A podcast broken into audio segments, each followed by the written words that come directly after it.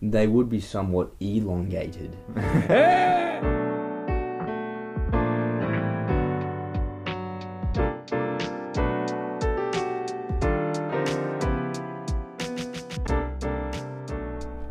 So, Lockie, I thought we could start today with something we've never talked about or tried, which is a guided meditation. Would you be open to that? Yeah, of course. Cool. So, come into a comfortable seated posture as you are. And I think we should close our eyes. And for everybody listening, welcome. Thank you for joining us. And if you know how to meditate, just let go of that. Um, I'm not going to try and do anything right now. The great meditation teacher Mingyur Rinpoche says the best type of meditation is no meditation. So if you're a meditator or not a meditator, you're in the same position. There's, there's no benefit to knowing how to meditate. And I first just want to begin by expressing my compassion to you, Lockie, and everybody listening. We live in a world where productivity is demanded. You, you need to be productive or at least give off the appearance of being productive in order to survive, in order to make ends meet, um, to just survive in this world we need to be constantly engaged and productive. You know, even what you do on the weekend. You know, one of your colleagues is going to ask you, "What'd you do on the weekend?" and you better have a you better have a good story about what you did. and you might want to upload that to Instagram or whatever. So, even when we're off, we're on. And our minds adapt to that, you know. We have a pandemic of sitting or an epidemic of sitting. And so what that means is that our hip flexors are constantly under tension and the body adapts, you know, and it's trying to help you. So the body says, okay, well, if your hip flexors are always tense, let me just flex them for you. And so they become chronically flexed. And in this world of incessant productivity, our minds are always on. And so the mind responds by saying, okay, I'm always going to be on. And it becomes very difficult for us to simply be in the moment and to let go. So, what I want to do is take us into a place where we're naturally letting go. And oftentimes, this happens in places of extreme physical exertion. So, you can imagine that you've climbed up to the top of a mountain and it's taken you hours and you're incredibly sore and exhausted. And you reach the summit, there's an amazing view, and finally you get to sit down and you go, ah, you just get to let go. So, I will encourage everybody and you, Lockie to just take a deep breath in through your nose into the stomach. And as you let go, make that noise. just relax. And do that a couple more times in your own time.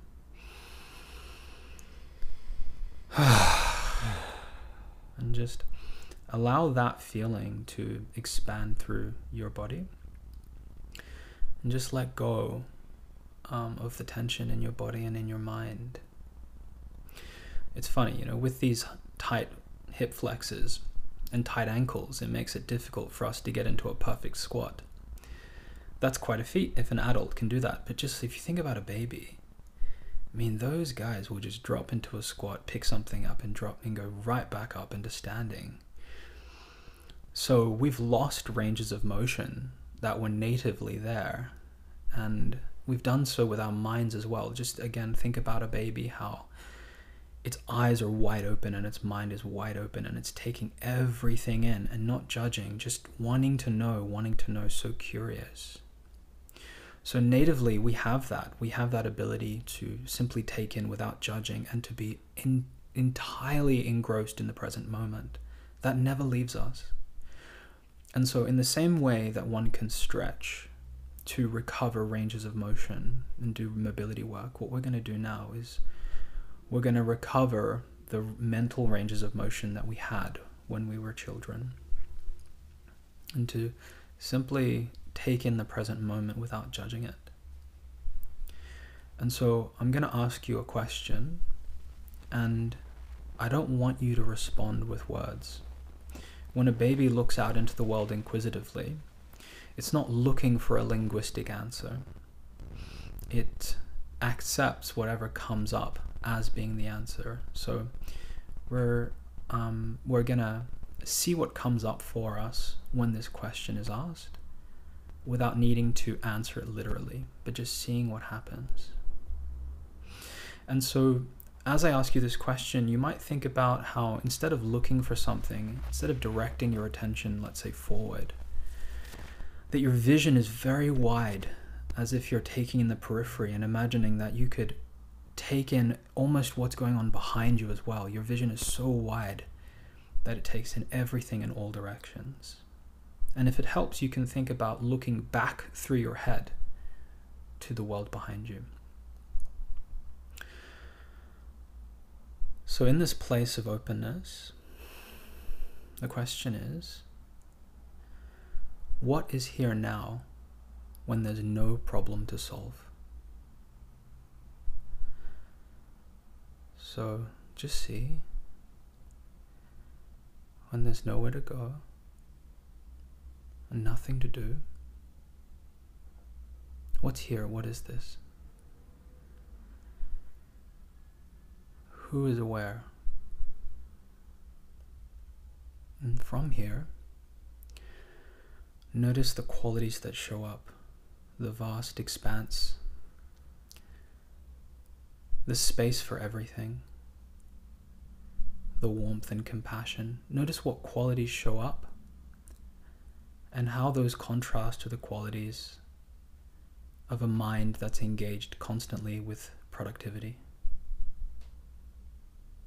What's here now when there's no problem to solve?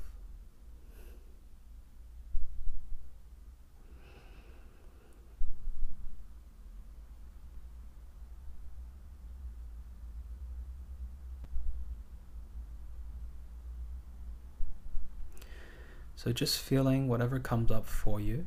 Again, we're not trying to let anything happen. In fact, we're doing the exact opposite. We're trying not to try, we're simply letting go. And so you can return to this place of, ah, oh, anytime you want to. And I think what you'll find is that it brings a quality of amazing presence that you had when you were a child. It's never lost, can always be recovered at any moment when you want it to be. And just think about how differently you act as a person in this mode rather than the mode of got to do this, got to do that. So, in your own time, coming back into the world in whichever way you'd like to show up. And Lockie, I'll just ask you in your own time to respond in whichever way you'd like.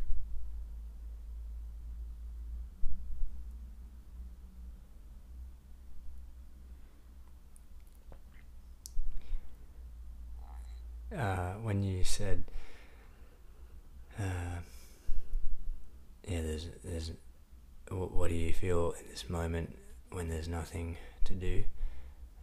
Uh, I, I thought of beauty, mm-hmm. And I thought of comfort. Mm. Yeah, because I thought if there's nothing to do, then let's just enjoy the surroundings and I think you can see beauty in everything. Mm. Uh, and not even just see, but maybe hear it and feel it as well. Mm. Yeah, and then the comfort was, I just feel very comfortable. You know, like almost I feel nothing, and that is a comfortable mm. thing. Yeah. Isn't it funny how when we remove everything, the default position is not boredom, but beauty or comfort, warmth? Yeah. is that consistent amongst everyone, do you think? I think so. I think that if only you let go and see what's already here, what you'll find on the other side is not blankness. In um, Advaita Vedanta, so the path of non duality, we call consciousness as having three qualities um, Sat Chit and Ananda, which are existence, consciousness, and bliss. So that we feel that there's things are happening, so there's an existence, and we have an experience of those things happening, that's consciousness. And wonderfully, in this place, in this default place of there being nothing going on, it's somehow rapturous and blissful. You had a spontaneous calling back to a feeling of beauty and comfort. I did not I did not mention any of that.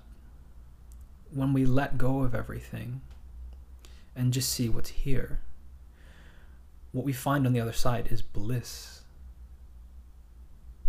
So that sometimes when we think about equanimity, it seems like, well, what a boring life, you know, to not feel anything. And actually, on the other side of peace is joy. That you don't need to be motivated by a drive to get anywhere to feel bliss. And that, as I mentioned, if you just, at any moment, you mean you can give that to yourself. If you just. And, you know, this is the consciousness that a child has when it, you know, when it sees a bubble and is totally enraptured with it, or just laughs for no reason whatsoever that childlike consciousness is somehow by default gorgeous, beautiful, warm, open, joyful. That when we remove, what we find is that it's not blank or white or clear or nothingness, but that nothingness itself has a character, and that wonderfully that character is bliss.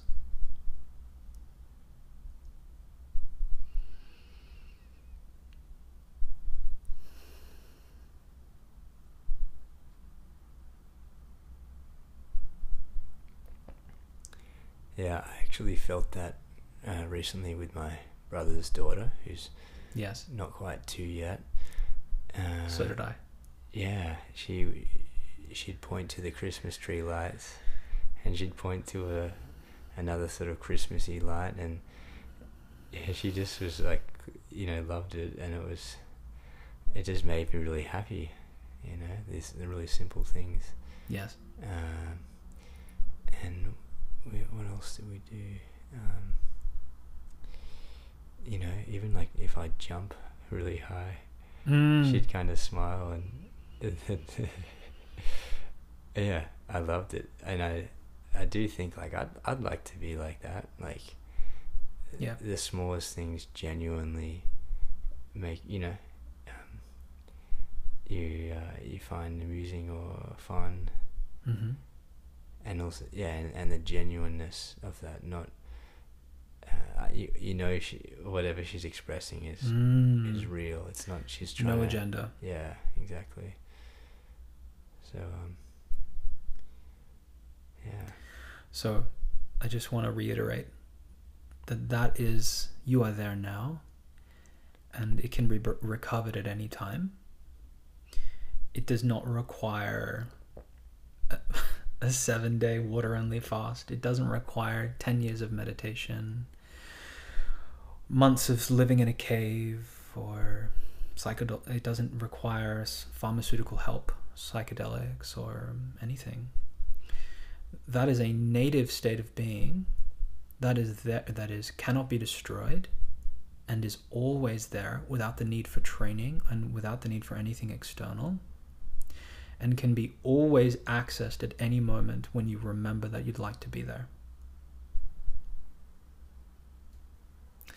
so you can choose to give yourself a little gift and as we talked about i think in the last episode sometimes it can feel selfish to give yourself a little gift, but just imagine how different your interactions are going to be with other people when you operate from this place. As you said, there's a certain level of deep authenticity and honesty that comes from somebody who embraces the world without an agenda, faces it for what it is. And again, it's incredible that in that native state, it isn't a state of fear. You might think that if you know, if I let go of everything that makes me an adult, all of that stuff is keeping me safe. So what happens if I let go of it? And what you find on the other side is actually that you can engage with the world with a different kind of wisdom, a natural wisdom that is always there, cannot be destroyed, has enough space for everything. In this in this space, Lockie, all emotions are okay they come up and there's enough space you, there's enough space for fear there's enough space for guilt there's enough space for anger there's enough space for happiness none of your emotions are are rejected they're all embraced as if you were being i sometimes call it your eternal grandmother is embracing you it feels like on the other side this in this default position of just seeing what's here somehow the universe embraces you. It's it's really remarkable. So you can embody that and become that for yourself and all beings if if you would like. It just takes remembering and then choosing. Mm. That's beautiful, man. So you're it's almost like your base default state mm. is a blissful one. I believe that all of ours is. Yeah. Not just mine. Yeah. Oh, that's I was meaning generally. Yeah. That's a that's a comforting thought as well, and uh, I think it sets a default um, positivity that you can uh, exude into the world. You can. Doesn't doesn't you don't need to pay anything to get it. It's freely here for you. When you were born, you were given this gift. And anytime you want to, you can return. Let me ask have you spent much time in meditation before? No, not really. Yeah. So, this could have been a failed experiment. we could have done this and it could have led nowhere. But I believe that it's revealed whenever it needs to be. Um, it's always there. And it doesn't require, in fact, it requires the opposite of what you think. You, you might think that it requires training and it requires addition. And actually, it requires subtraction. It requires the courage to let all of that go. And once you pass the precipice, as you mentioned, mean, it's just beautiful. Beauty and warmth is on the other end.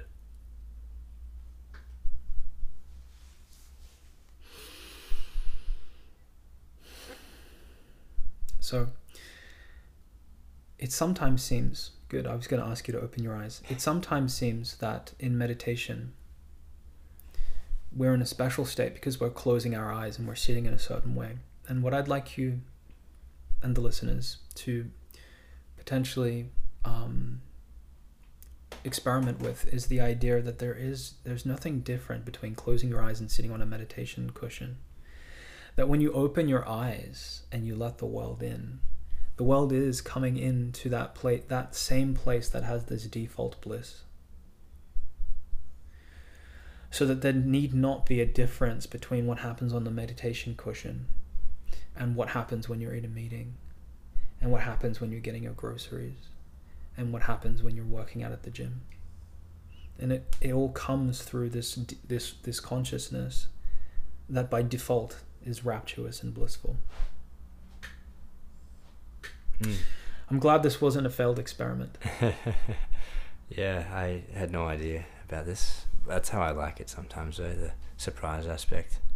Mm-hmm. I also think it, it means it's very gen- genuine and not premeditated. You know, no pun intended. Yes. Yes. Uh, yeah.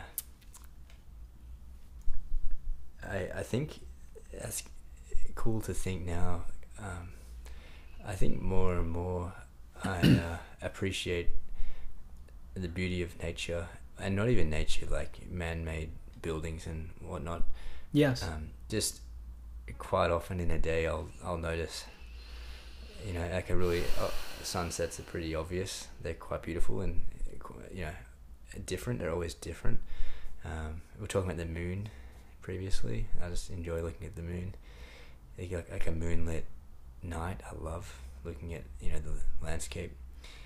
Uh, yeah, and then like it's Christmas time, so yeah, all the little cute things people do. They you know they put lights on trees or they put tinsel uh, in public places, and even like my housemate putting a little Santa hat on his robot vacuum, so when it goes around, it's wearing a Santa hat. Uh, all these things, I just uh, yeah, I've been enjoying and appreciating, Mhm. and it kind of feels in line with that. Uh, Mhm. where um, yeah you're just it's very simple and you're just en- Mhm. enjoying what's in front of you yeah and hmm, and there's no yeah there's no um, agenda or intention of like doing something yeah Mm. But yeah, en- they're always enjoyable moments, and maybe I think it's nice when you can share that with people, you know. Mhm. So um, yeah, if I'm with someone, I might mention, "Oh, how beautiful is that?" Uh, or maybe I'll take a photo and send it to someone. Mm. Yeah, but I feel like it's in line with what we just did then to Mhm. like uh yeah have you got a, a, a name for that place or something or the the here Yeah, so that's today's topic here. mm. H E R E. It's interesting because I think that so there are a lot of books that have been read about meditation, and I've certainly read my fair few, and I've listened to a lot of podcasts on it.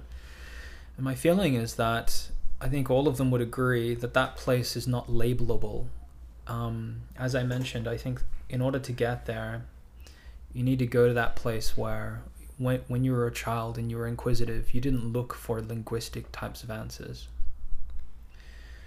So that um, sometimes it's called non-duality, that the subject subject object distinction is broken, and that there's just here and now. There's not there's no distinction between here and there. There's just here. So um, for me, in my own meditation journey, um, because I, you know, I've been a meditator for over ten years now, and in the beginning, um, I was I was drawn to it by, um, I guess I was in the actually in the very beginning. I just thought that sounds interesting. Don't know anything about it. Let's see what that's about. And unfortunately, in those days, um, it was just you know the meditation albums and things you would find the resources would be just a bit woo woo ish. Um, and it was big, big deal for me to find that there was there's an incredible amount of literature on the benefits of meditation. So, I think I my initial draw to it was you know what can this do for my mental space? I mean you know we take care of our bodies. How do we take care of our minds? So there better be a practice around that. I, I know my initial draw was um, when Hitmonlee learned meditation and I thought well, Really, that's uh, clearly a valuable skill that's uh, that's interesting because I certainly when I was that age looking at Pokemon, I didn't. I was like, well, that's a you know, it's got nothing to do with me. I'm not. I, I'm not a That's- Pokemon. that was probably my first time actually that's really interesting. about it I mean I'm, I'm kind of joking around a little bit but um, Yeah. I guess as a kid, I thought, oh well, you know, it makes. I can't remember. It gave him more attack or something. Right. So That's very interesting. it helps to, like you as a kid, you think, okay, it makes you, it helps you in some way to, you know, perform better. Yeah. Yeah.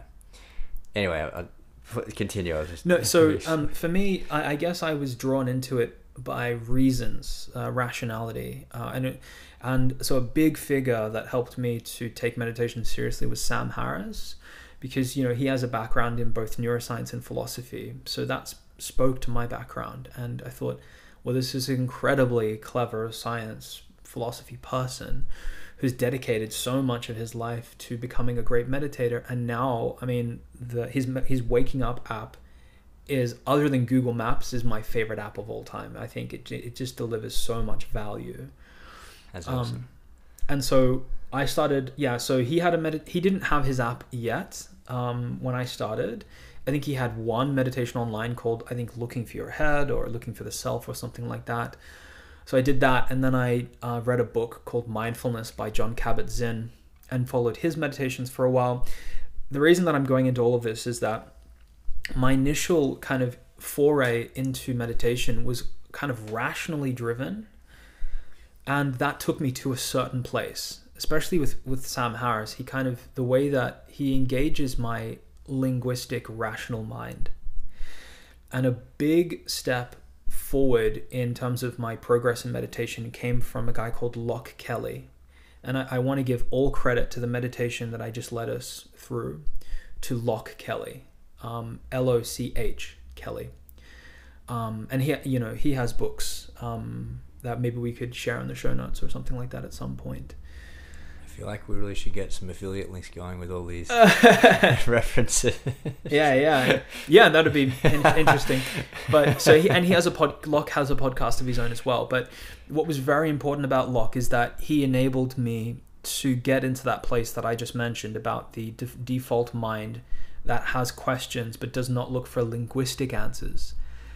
Um, that just feels for what the answer is. You felt beauty and openness and warmth. Um, and you felt those things. It's it's not as if you thought those things through. So Sam took me a certain way through of understanding maybe like the more intellectual side of meditation, and there are interesting intellectual things that you can do there. But to get to this other place of non-duality and rapture and bliss, it Loch Kelly and his question, what what is here now when there's no problem to solve? It just cut through my meditation practice in an incredibly I made a step change in the kinds of experiences that I had in meditation and then importantly I found that I could go there anytime that I wanted to. I didn't medit I didn't need to meditate for 10 minutes or an hour or something to get to a place. Mm. But I could in any moment ask what is here now when there's no problem to solve and go and drop straight into that place of rapture and bliss. Now, can I ask? Uh, maybe this is is very interesting and also maybe confusing because it's um, Yeah. like I think it's natural to intellectualize things, right? Yeah, And- exactly. And, and think, what's the benefit? So, if I may ask that, what do you feel the benefit of dropping into that space is? Yeah, so I think import. I think it's important that you pointed out that it's um, intellectualization is a is a trap. So that's why when you asked about, um, can you kind of articulate what that place is? I went through this long-winded way of saying, I'm trying to let go of articulation. Yeah, Um, I guess for me, like Well, we're, we're doing a podcast, man. We kind of have to articulate it. Yeah, yeah, no. So let, let me try. And as I Um, said, yeah. there have been multiple attempts to like get at this thing. Yeah, Um, yeah. you know, so one thing that But comes, li- I like what you say about like. yeah, Again, it could be a labeling thing where yeah, we love to label things because it helps us uh, make sense of the world, but it can we can go overboard with that. yeah. Labels are typically imprecise. We try to label people. Yeah, yeah. Um, and even this place, perhaps. yeah, Yeah, yeah. that that's why yeah today's episode is simply called here no judgment no label um your so your question was um The- uh, what's the benefit of going to that place yeah um so first of all you know i think in episode one we talked about how we want to kind of confront truth. We want to know what the truth of the matter is and then live in accordance with that. I feel that this is um, getting these experiences has has enabled me to get closer to what consciousness what conscious experience is truly like. Um, we, we don't typically do in our waking moments what we just did here. Um, so there's a particular quality to conscious experience that can be brought out through meditative states um, that is special. Um, so it kind of uncovers more of what consciousness is like. So, you know, uncovering more truth, maybe you would call it. And then, as I mentioned, I, I think that the more that you can get to that place, the more you find that it puts your problems into perspective. Uh, Kelly talks about how, um, in a certain sense, your like your problems almost personify themselves. They announce themselves as having their own independent reality that we then have to respect and solve. It's almost he, he talks about it's like almost you have a homunculus in your head um, that creates that? uh, like a, a miniature representation of yourself um, in your head that um, announces itself as being true. Um, it says you need to solve this problem, uh, and then um, part of your brain goes, okay, so I'm a problem solver and I need to solve those problems. So you know, whenever you're engrossed within a problem, it can become so blinding.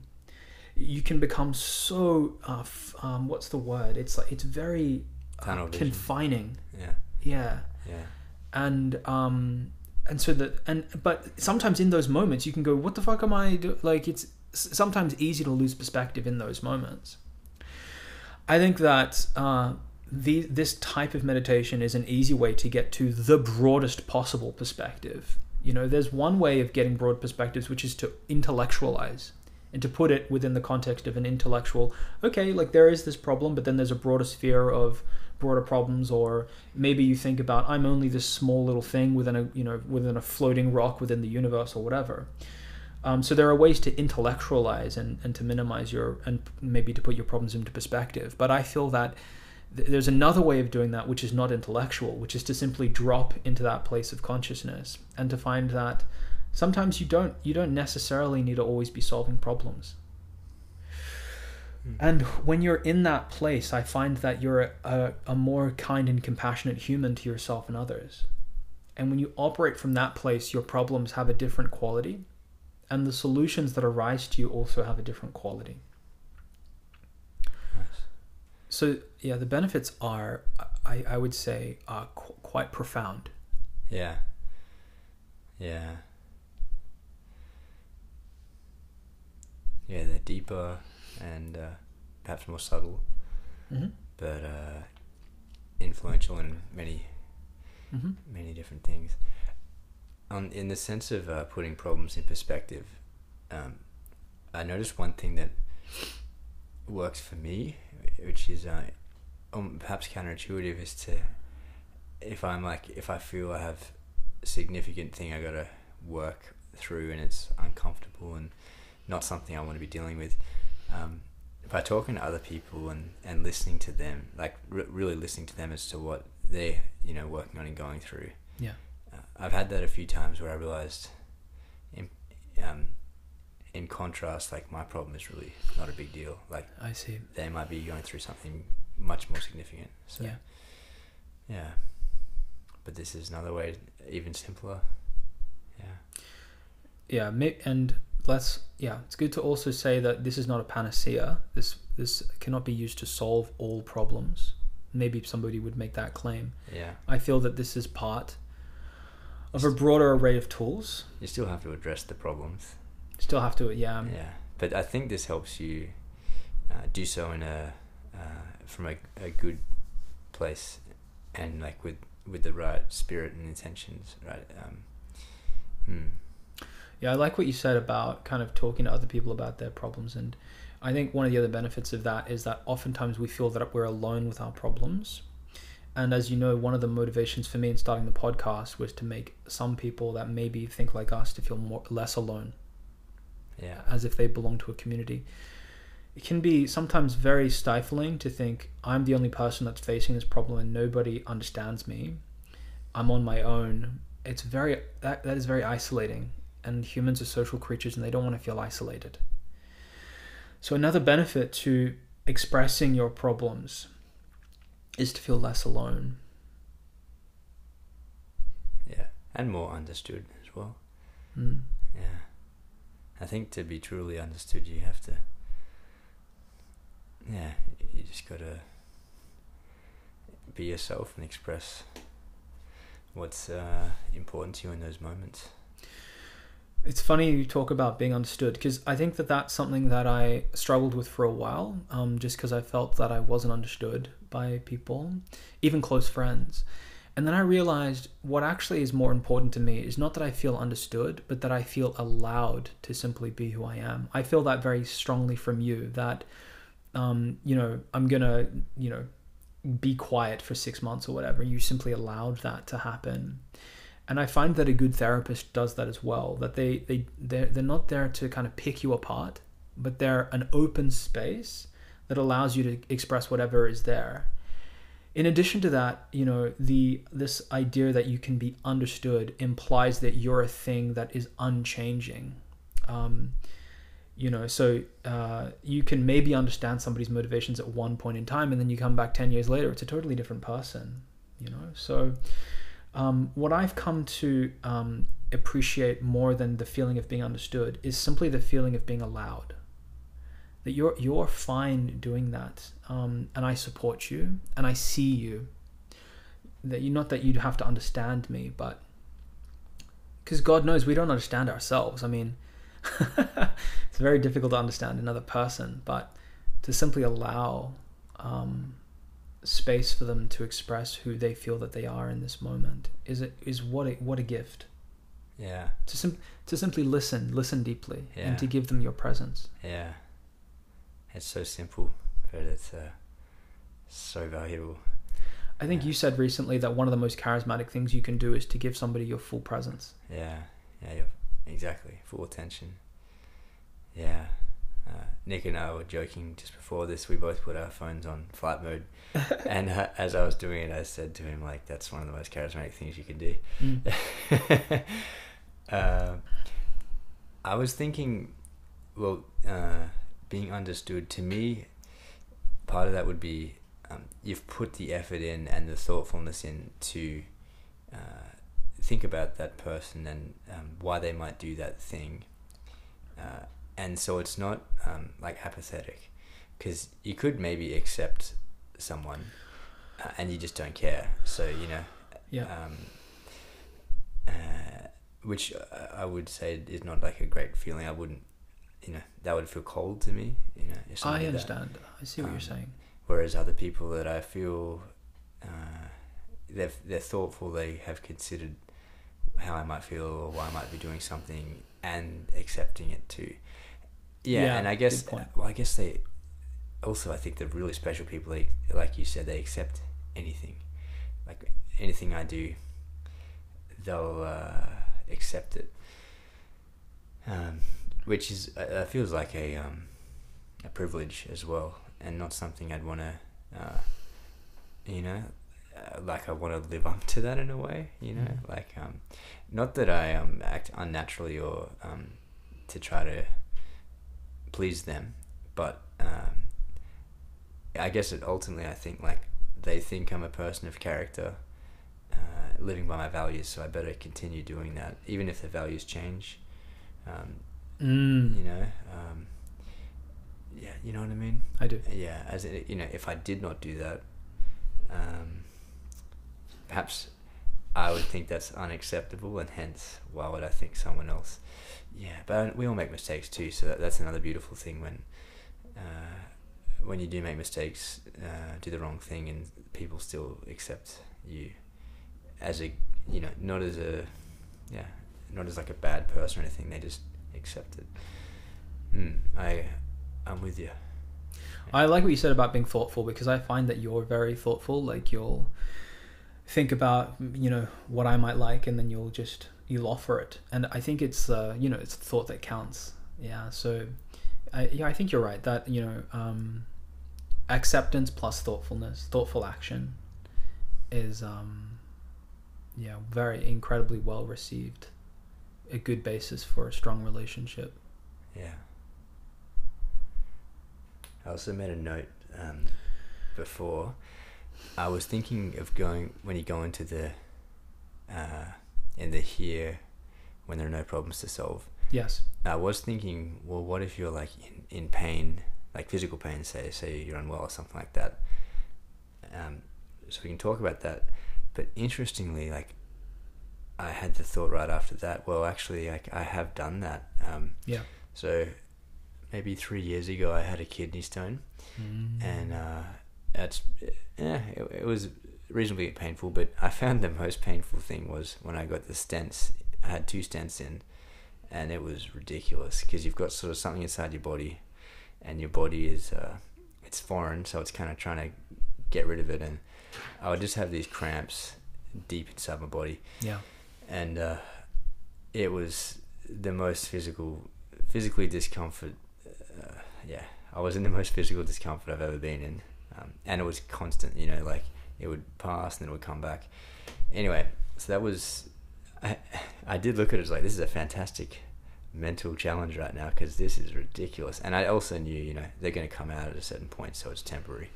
Um, but I remember um, I was down at the beach, and uh, I was with my girlfriend at the time, and um, so we walked there, which was kind of, you know, a little bit uncomfortable, um, and because you know at that point you kind of almost just want to lie there, not move a muscle, because it seemed mm. to be the mm. most comfortable thing to do.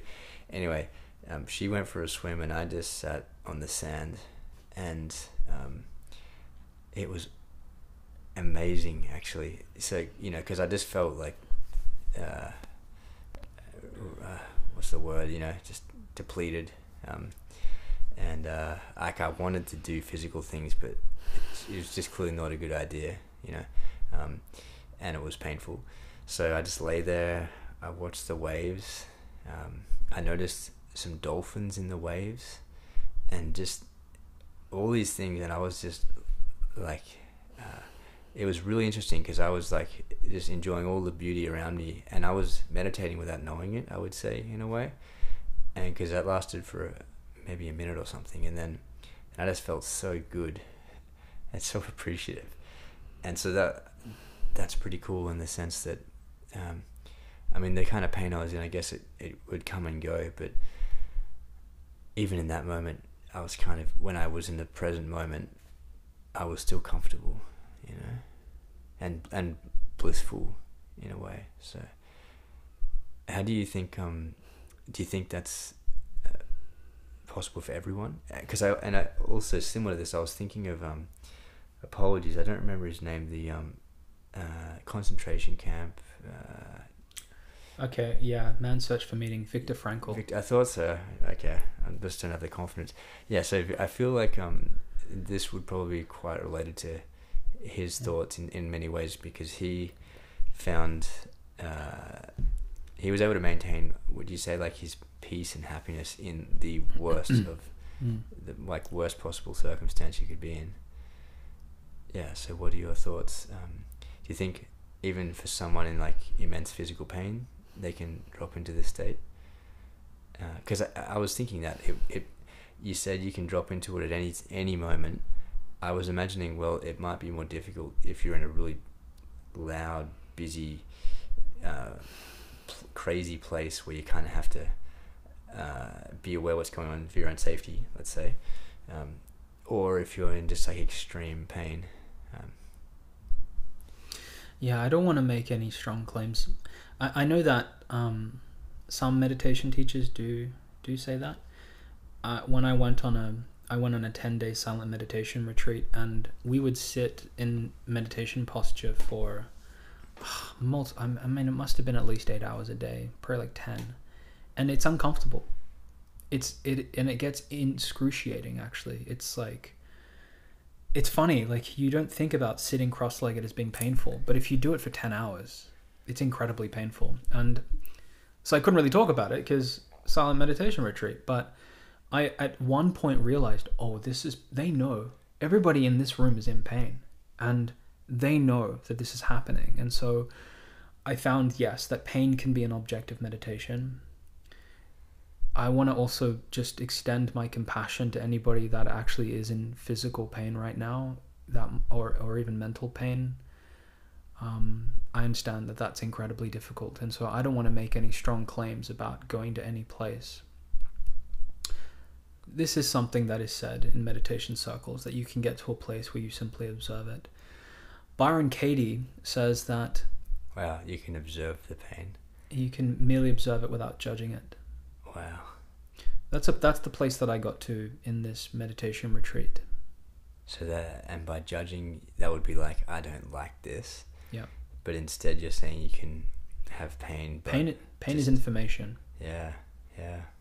So then you can go, well, it's not bad, and and to simply observe it. That's pretty amazing. That's so interesting, isn't it? Because even as a baby, I guess, you know, like pain makes you cry, and you want to get out of it naturally. Yeah. Uh, yeah. But Byron Katie says that what we're afraid of when we're in pain is that it will continue.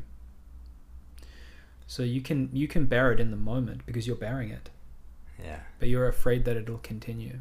Yeah. So it's actually the expectation that leads to the suffering. The Buddha says that when you suffer, you're actually getting hit with two arrows. The first arrow is what the world gives you, so the world might give you pain.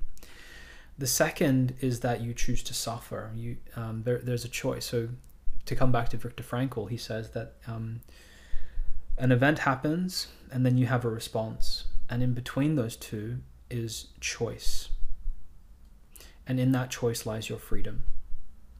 Yeah. So, again, let me extend my compassion to anybody that's feeling any immense physical or mental pain. I understand that that's incredibly difficult, and I'm not going to make any strong claims about meditation being a panacea that will get rid of that pain. Um, but yes, there are there are these ideas that, um, with the right perspective, suffering does not need to be necessary. Pain, pain is just information.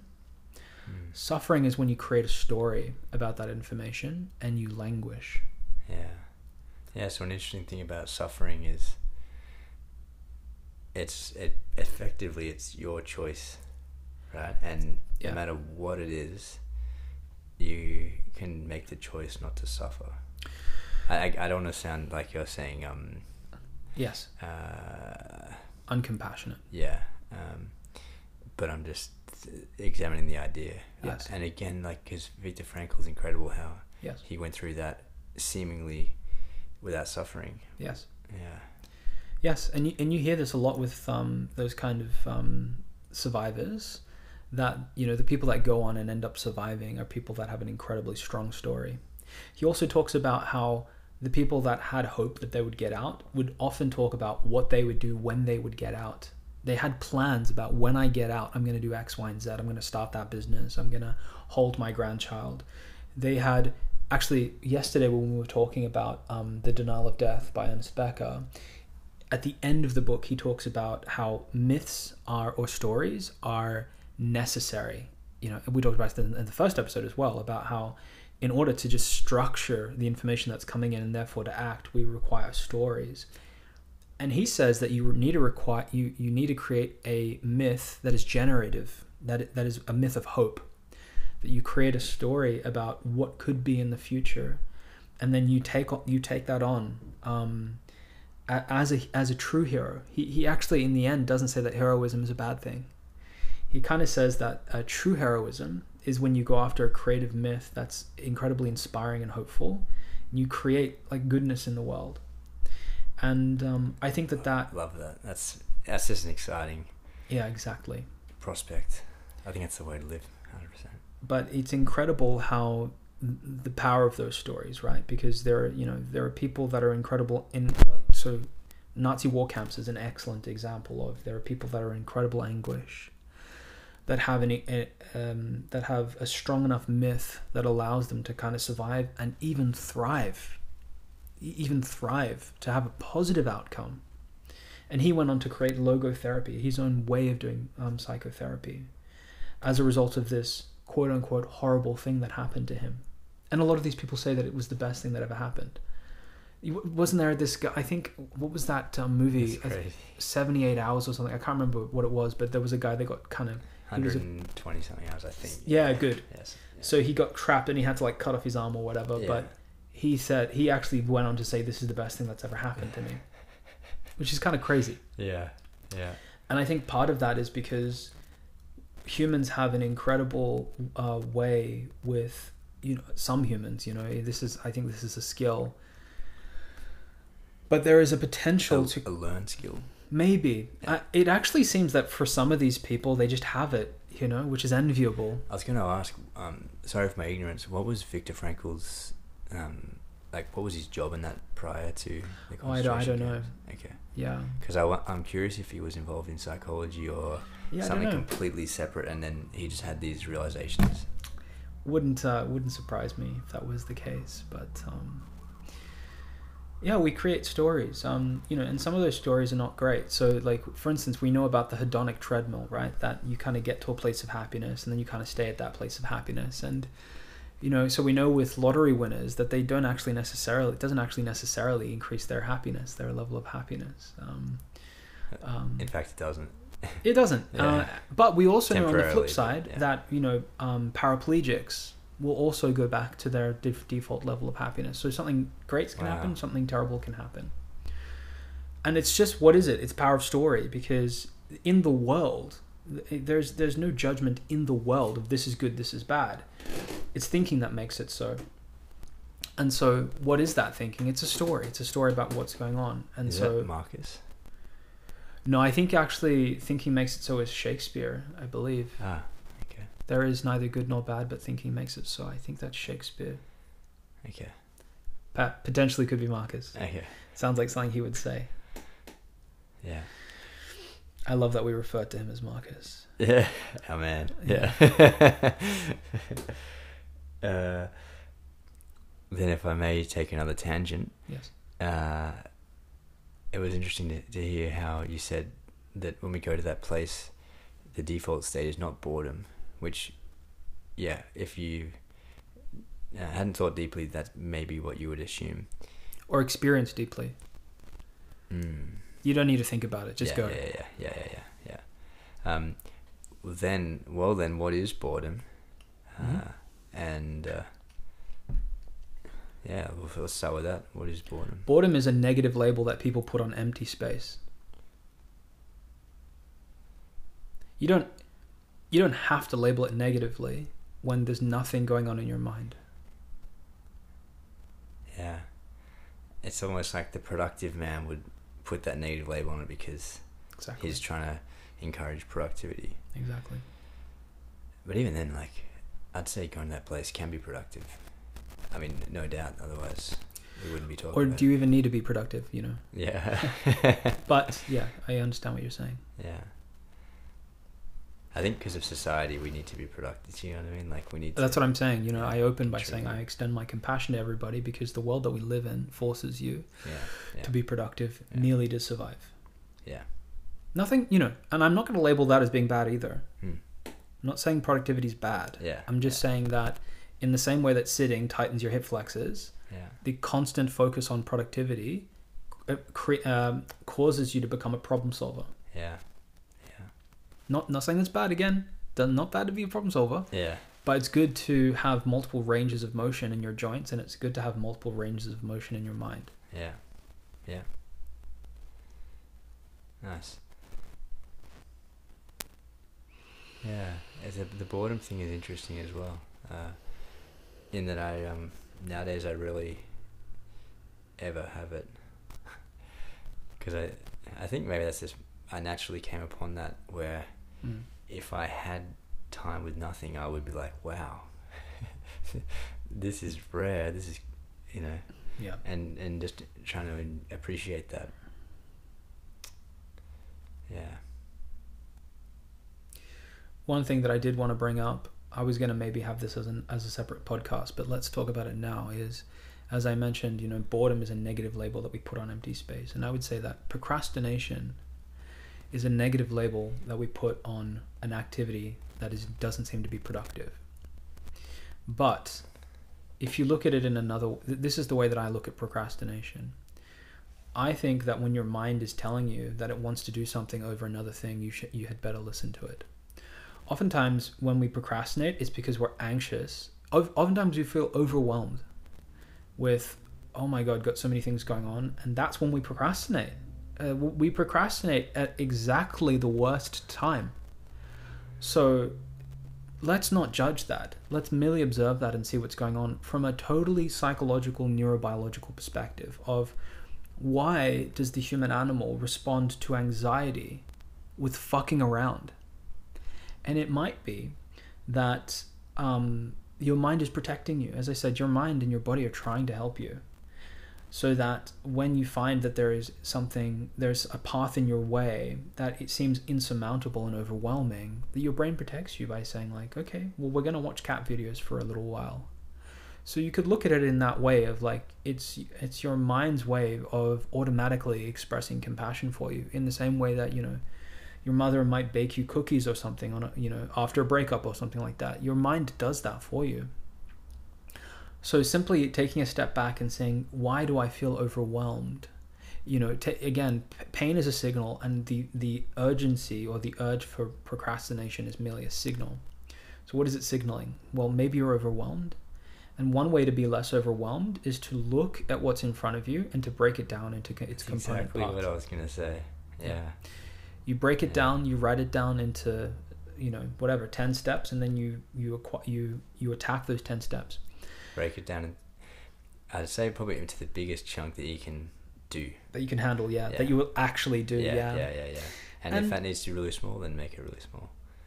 Yeah. And I would But- say budget time for procrastination. You are you're not a productivity. You're not a machine. You actually are a human. Um, and so it's not it's not a bad thing for every to take a break. Everybody needs a break. Everybody needs to sleep. Pomodoros, baby. Pomodoros is a good way of doing it. So you Yeah. can yeah you can structure it in a way. But my point here is that your strategy needs to come from a place of not judging yourself for this negative label of procrastination. It's it's merely um, uh, it it's merely part and parcel of the neurobiology of anxiety. Yeah. Your amygdala is telling you something. So instead, uh, let's figure out a, a method that uh, works for you in that harnesses that intentionally and then also helps reduce. uh, yeah. I, I wanted to mention because it's randomly thrown in there, the Pomodoro. Just as a side note, that's just um, a, a method of staying focused, I would say. And uh, typically it's a 25 minutes of focused work on whatever it is you're doing and then take a five minute break. Um, and in that five minute break, it's doing something completely different just to let your mind reset. Um, and it can help instead of trying to slog through something for like an hour or two straight, just having those really brief breaks. Um, it's yeah, it's- just shown to to help maintain that intense focus during the intentional focus time. Yeah, and it, it kind of may make sense as well in terms of that um, procrastination. If you think, well, in 25 minutes I get to rest for a little bit, I can just go for 25 minutes, um, as opposed to if you're just sitting there thinking, I got to this is gonna take me a long time. You know, how am I gonna start? So Hmm. And as Lockie said, this is this is based on neuroscience. I mean, you can look into the experiments around your attention decrement. So, um, for me, I, yeah, I did pomodoros for a long time, and then I found that well, actually, I can probably spend more than twenty five minutes now. Um, I'm not saying that you should do that right away. I think twenty five minutes is a good place to start. But what you'll find in the end is that you have your own natural rhythm. And the idea is that when you find that you're becoming distracted, to uh, make space for that. You, I mean, it's not a weakness that you're beginning to lose focus. Um, and you can train yourself in the way that you would train yourself for anything. Um, you know, to hold a plank or whatever, you might begin with 30 seconds and then in five second increments you get stronger and stronger. So in the same way, you can begin where, which with wherever you'd like to. 25 minutes is a great place to start. See if you can focus and then take five minutes off. Personally, what I do in those five minutes is I go and take a walk, um, and I I don't think about anything. I find myself drifting back to the problem during that walk, and I just allow myself. If that's what I want to do, that's fine. But sometimes I just try and be in the surrounds. You know, look at the trees, look at the gr- road, look at whatever is around you, and as Lockie said, you kind of um, you um, you switch activities to something that's totally unrelated. Um, and what we found in the literature is that if you allow your attention decrement to continue to um, decrease, so let's say that you push past the 25 minutes, even though you feel your attention is waning, you force yourself. What happens is that you basically just go into a place of less and less focus, and the quality of the work that you do in that place of less and less focus is not going to be very high at all. So it's better to um, have um, a, a consistent practice around taking. Uh, I think that one of the papers around this is called brief and rare breaks, something like that. Um, improves attention decrement. And so yeah, take five minutes every 25 minutes. See how that works for you. And what I personally found is that it's just it just makes me more consistent. Um, and I think that leeway leads to consistently consistency, which leads to progress. And so, um, if you can create systems for yourself such that it makes you more likely to be more consistent on more days, I think in the long run you'll have uh, better outcomes. Yeah. Yeah, it's like um, self acceptance and Yep. and not judging the uh, if your attention's waning. The the funny th- thought I'm having at the moment is um, I definitely think that's important to accept things, right? And uh, and be and in that sense be kind to yourself in that you're accepting this is how it is and that's fine. I'm- I'm not judging that. But at the same time, I think there's probably a need to also strive for Yeah. you know like not well i need to rest every five minutes. So that you know if that's the case that's the case but let's strive to you know lengthen that out um, you know what i mean? So because maybe the other the ambition ambition paired with the acceptance is important i would say. Otherwise one might accept a lot of subpar things and and not grow Yeah. you know? um, yeah so i think for my personal way of being i would try and do that um, yeah and i did the pomodoro thing as well i found it it really helped me um, just jump in and get get working and not procrastinate um, but i have noticed there are periods when i just work relentlessly without a rest for hours and i, I almost for me often the times it's it's the meal that gives me a break where I, I need to eat some food so I go have some food. Um, but even recently actually I've, I've been so flat out working on um, the film is one example when there's just and that was a my, my take on all this I totally understand when you were saying how procrastination is when you feel overwhelmed. There's so many things to do you don't know how to do it all or, or even just something huge to do and you don't know how to approach that. Um, for me with the film especially because it was my first time doing all these things um, and having like a small team and low budget so i was doing many different roles at the same time uh, it was yeah certainly like looking at all at, at once was you're like what what do i even start with? But for me it was all about okay what are the what's the highest priority? Let's break it down um, and then having a list of all the things to do and then just working through that list um, and it got to a point when um, you know like I'm very hungry I haven't eaten in a long time so I'll get my meal but I've, there's just still so much to do that I'd be eating and still working through the list and not really resting um, and it was okay you know like Mm. um, I guess I, I always want to listen to myself if I need to rest but Mm. I didn't need to so um, and then I, I see that as a growth thing as well. Like cool okay. Um, Mm. I like this. Let's try and make this more normal when it needs to be you know? Yeah. Mm, and I think you know one of the people that comes to mind for me is Usain Bolt, um, just because um, I feel that he em- really embodies a really nice blend between intensity and I don't know self acceptance, where this motherfucker's eating chicken nuggets and doing whatever he wants, and he's so chilled out. Like you know when he wins, he'll often like give a thumbs up to the he is definitely of everybody sprinting having the most fun and taking himself the least seriously.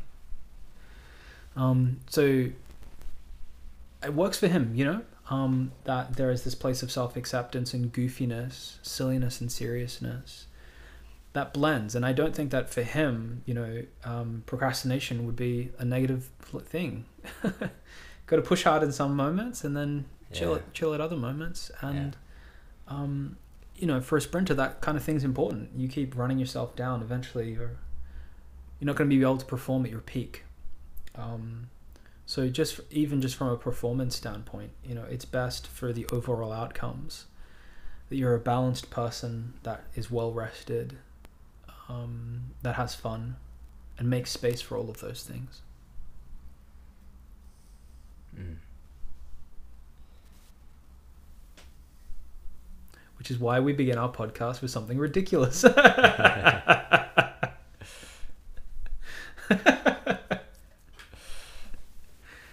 yeah.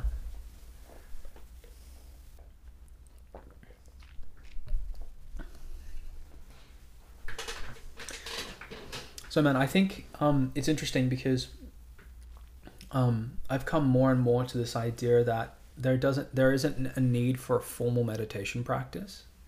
As I mentioned, the the I for me the most special place you can get to is already natively there, and I feel that um, you know, I see um, when you're totally engaged in you know your gymnastics practice. To me, that's that's that's a that's a mindfulness practice. Yeah. You're just f- totally focused in there, and hopefully you can get to a place where there's no you and just the activity. Um, you're so Yeah, focused yeah. that you let go of your self consciousness. in the moment of any i feel like that's one thing i love about gymnastics when if you're doing a skill you can't really think about anything except for the Yes. skill um, yeah you have to be present if you're not present you could really hurt yourself you know i mean yeah so uh, it's amazing in that way. Um, yeah because you're using your whole body you're often going upside down. Um, and it's so delicate, you know, the balance is so fine, uh, or like the strength you need is, or the power or the speed. Yeah, there's, there's just so many things that you're subconsciously even, um, you know, uh, doing or thinking about that you cannot be uh, also thinking about um, other problems. And some sessions, uh, I when you know I have a lot going on, I find that harder to uh, to stop you know, um, to stop worrying about everything else and just focus on the training. But yeah, I do, and I love that. I love that um, the synergy of it, where I'm getting exercise. I'm also getting like, often I'll, I can come into a session a bit stressed, and um, you know, uh, and in that sense, I'm like, I, I, just want to get back to, to working on what I'm working on, so I better get the session done. But then after the session, I feel great, you know. Um, and and that's cool because it's I've gotten the physical exercise, but I've also sort of helped reset my mind and put it in a good space, amongst all the other and just loving the sport and doing really cool stuff. So, yeah, Mm. So you that that place of um, focus and flow is uh, part and parcel of of you know training and performing at a high level. mm, definitely. Yeah, yeah. So I I have said that many times. Like training is my meditation. Yeah. uh, and uh, that might be a good way for other people to look at it. That maybe because it is hard to be like, I'm going to go sit down and do nothing. Like to Can make be. that to make that time is difficult. so- I, I it can say, be, yeah. yeah, maybe not for everyone, but definitely for me, I would find that. Yeah, so was nice to package it in with training in a way. Yeah, yeah. Yeah, and as I mentioned, I think that there is an important uh, aspect to bringing it into your daily life. Um, there is a trap with like you know if you're meditating, you know, ten minutes a day or twenty minutes a day or an hour a day or whatever. I sometimes feel that there's a trap of like thinking that this is the special place that needs to be, like mentally speaking, you get to a special place in your meditation that needs to be kind of like um, what's the word like, you know, returned back to or continued into your daily. But you know, sometimes that there there is this huge juxta- juxtaposition between your meditation practice and your and your normal life and you know i think that the kind of meta practice here is to blend those things such that you bring that presence into your everyday life when i got back from this 10 day silent meditation retreat it was incredibly difficult to reintegrate because you know it was out in the blue mountains and it was so peaceful and, and quiet. And then i got back to sydney and if i'm honest i was disgusted. Just the noise of it all and the smoke and the you, you know the clear air in the mountains is different to the air in the city. And something that you might find funny is um there's also um a sense that you like you're encouraged to kind of think that you're there alone so one of the things that you might do is to not look other people in the face Um, so they also break these camps up into like there's male quarters and female quarters. So by the end of these 10 days of intense focus, I hadn't seen my own face. I hadn't seen a face and I hadn't seen a woman. And on that fucking 10th day, man, all these girls were like wearing yoga pants and I I saw a woman and I was like, "What the fuck is that?" it was just this creature, m- this majestic creature. And I was totally enraptured. It was hilarious. And I remember bumping into a friend. I bumped into a guy that was a friend of a friend, and he had the same experience of just like girls. And so it was funny because like we did this like incredibly spiritual thing for ten days, and then we'll be like, "Oh, yoga pants," you know. I guess that's that's like a natural. It's yeah. just a natural, um, deep part of humans, right? Sure. Yeah. Yeah. Yeah. So it was funny. I read and then you know I we didn't eat meat as well uh, during the thing. So the first thing I did was like got a burger. You know. Um, so it was hilarious because. And I remember like these people because you kind of debrief and start. Everybody can now talk. It was hilarious as well because like the women's quarters, as soon as you could talk, was so loud, Yeah. and the guys' quarters because everybody's kind of shy was like it's just started slowly and then eventually kind of ramped up. Uh huh. It's hilarious. Um, but a lot of the people, the guys that I was talking to, were like, "Oh, I'm gonna meditate an hour a day now," and I was like, "Oh, you know, I'm doubtful about that. Yeah. It's really difficult to reintegrate in that way." And so I was actually a little bit annoyed about the experience because, like, I didn't necessarily like I had med- been meditating for five or six years at that point. Um, and you know, there were some insights that I got out of that. Um, I got out, definitely got out of that. But um, and you know, a few people. I I've heard that people can have psychotic breaks on these things. Um, for me, it's relatively easy to sit and be silent for 10 days, but I think that that is hard for a lot of people, especially if they've never meditated. I wouldn't really recommend it. There are much easier and slower ways to get into meditation, of like, you know, beginning with a minute a day or five minutes or 10 minutes. You don't need to start with 10 days. Um, and every day you are, it's your job to meditate. So, as I mentioned, I think it was probably like 10 hours a day we were meditating, something like that.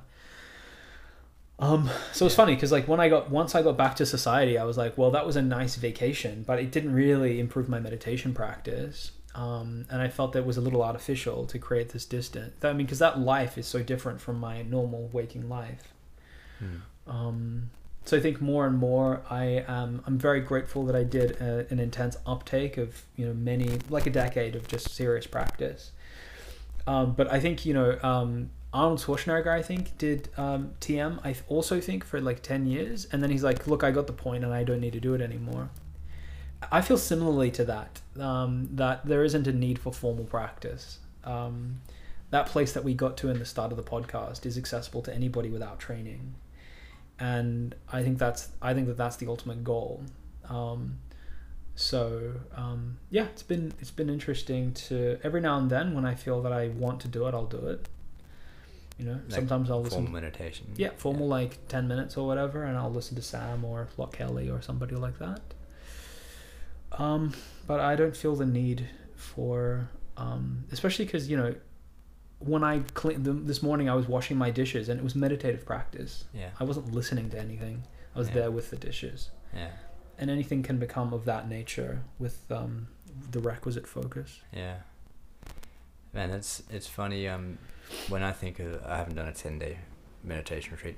My yeah, my meditation experience is very limited. You know, just to Good. here and there.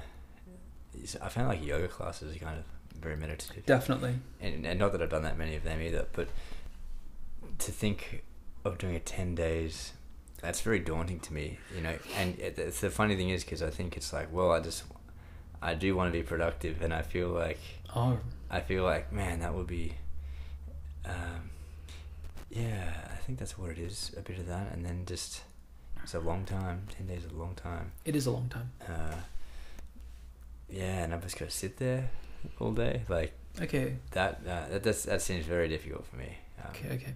Which almost makes me think, well, actually, that's good because I like doing difficult things, but maybe the The sitting man was going to be brutal. yeah, yeah, yeah. One and another thing I was thinking was, oh, did you have anything you want to say on that? Uh, yeah, I guess it. Um, you know, the meditation, like there, it's gonna attract a certain kind of person. Like, not everybody's gonna be doing like attracted to ten days of meditation. It's interesting to hear your perspective because that's why I began our meditation in the way that I did. Is because I think that an impediment to a lot of this stuff is the need to be productive. Um, and again, it's like not labeling that as bad, but it's like also, you know, the wider perspective of presence. That they're just, you know, let's just try and open up space for that as well. Um, yeah, because you know, uh, for a while I thought about becoming a Buddhist monk actually, um, and first of all, I've just heard um, stories of pe- you know you hear about the successful stories of people who've been able to reintegrate into society, like Sam Harris and Andy Puddicombe, who um, he has the Headspace app. There, there, there are some amazing people that have done this journey of becoming a monk and then have been able to reintegrate into society.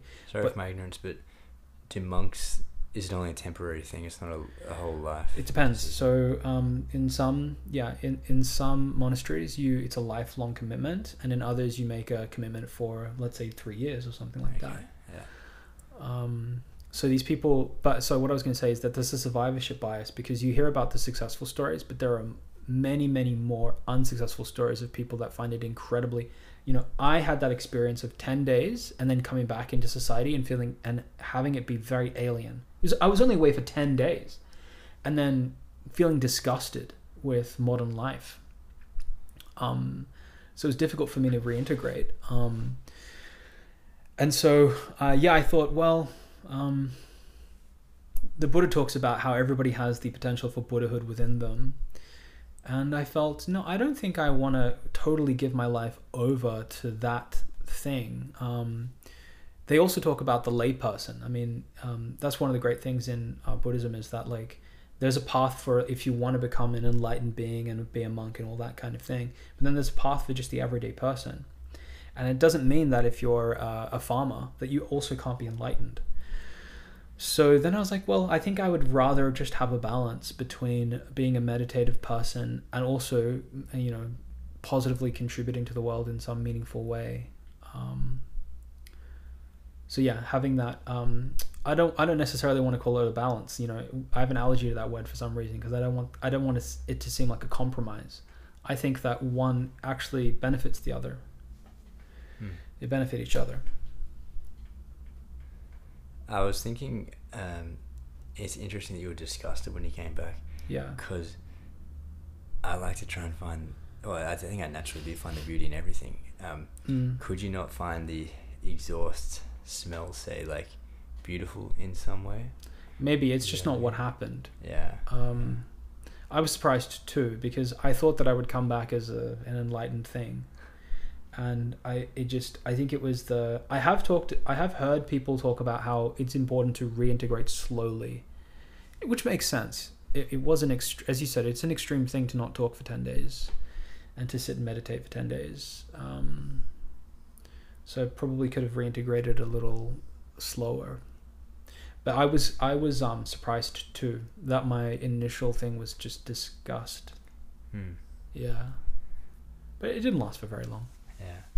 Do, you think that'd be different as well if you did it again? Is I'm it- not doing is- that again. Yeah. Is that um? I wonder if that was. I feel like that might just be um, dependent on where you're at at the time. Uh, you know, like maybe- Yeah. Maybe, in life and things like that, you might have a different um. Mm-hmm. Because what what is the disgust is at. Is it what all the distractions and like Yeah, it the was like so noisy and like I remember just feeling grimy. Like the buildings would like buildings are less beautiful than trees, something like that. Like this is um gross. Um, Interesting. when you look out at the in the Blue Mountains, you know, we would have lunch and I would literally just there was no buildings. It was just beauty, like the beauty of nature. So I guess the contrast of that to coming back into the city, I don't know, it's just gross. Yeah. Okay. I see the beauty in buildings. I see it in everything, man. I think it was just the rapid contrast. Yeah. Um, yeah.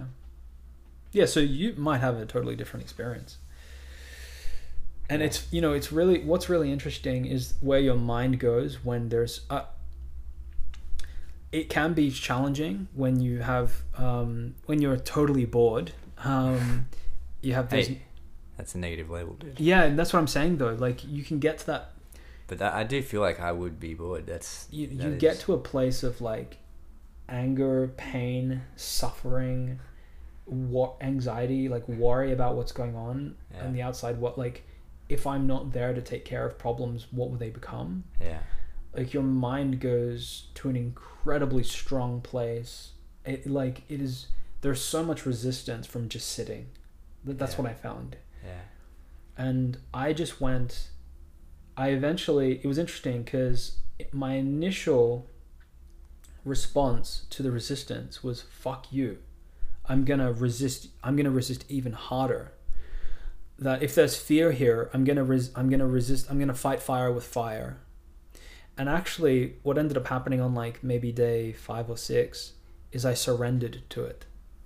I went, okay, Uh, so it wasn't going away. Was it getting stronger or just? Yeah, no, it like it gets stronger as you meditate. I think. Yeah, it would kind of go away when you, you know, as I said, you're not meditating all day, so you have lunch, breakfast, and Yeah. you'll have a shower or something. Yeah, So it kind of goes away when you're in when you're engaged in activities, and then when you're back sitting, it comes back and it gets louder as you Yeah. meditate. so at a certain point, you you realized this is futile. I must, I must accept this.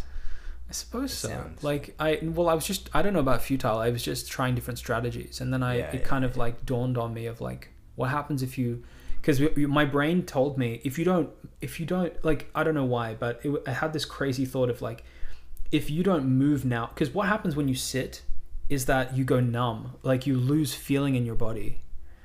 Um, so one of the stories was like if you don't move now, you're going to be paralyzed for the rest of your life. and another one was if you don't speak or if you don't have stimulus, then you're going to go crazy. Uh, uh, did you actually believe the when they, as these thoughts came in? I don't I don't know if I did. Like that that voice is so when you're not allowed to speak and you don't have any inputs and you just have these negative voices in your mind, they get incredibly loud. So I'm not I think that there was always a place in me that disbelieved it.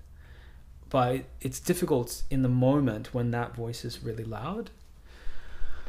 So then I went it was really interesting because the turning point went um, was okay, then let me just be crazy um, and let me just be numb for the rest of my life. Because what I realized is like I'm not the first person who has had these thoughts, and I'm also not the only person in this room.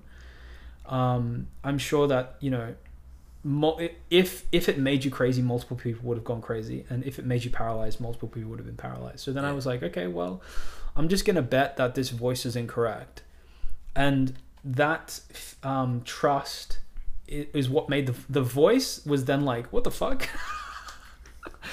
um and it like oftentimes i hear people say that the voice tells you exactly what you don't want to hear so like for me my mind you know i'm an academic and you know whatever. So my mind is like is uh, incredibly important to me.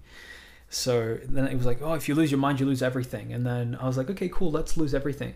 I just surrendered to it. And then i don't know what happened but it kind of like disentangled. And it kind of on the other side of that was like this joy.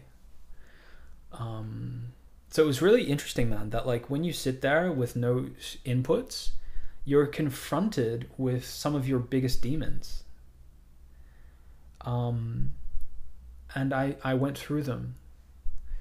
And it was it was very very so that was um that was very cool. I don't want to do it again but it was cool. Maybe i will. Maybe at some point in the future i will. But um that was that was wonderful to to confront the, the kind of demons in your mind and then to go okay what do you got for me?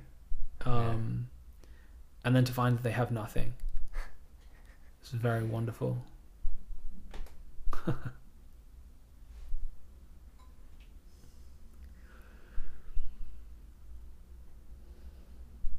Yeah. It, this is actually you know so when the buddha became enlightened this is what was supposed to have happened to him. So the um, mara um, I think the god of desire came to him because the Buddha decided, I'm going to sit under this tree for six days until I'm enlightened. Well, actually, forever until I'm enlightened. It took six days. And um, on that last day, yeah, Mara comes to him and, and tries to tempt him into moving. And um, and scares him with all these things demons come and blah blah blah and then he simply touches the ground and he says this is real you're not real and that's when all the arrows that mara is firing at him they turn into flowers and um, that is that's when he that's his point of enlightenment saying that what's here now you know knocking on the table or whatever that's real and then the uh, stories that get put on top of that and labeled, those are not real and those don't need to be believed. And uh, yeah, from there he had this incredible enlightenment. And um, you know what's funny is that like after he had this, he didn't want to share it. Like he, it's not that he was selfish, but um, he just didn't feel the need to talk about it because I think that part of him felt that people was going to call him crazy. so he didn't he didn't automatically want to be a teacher eventually he was convinced to be a teacher. So it's funny that he kind of kept this to himself.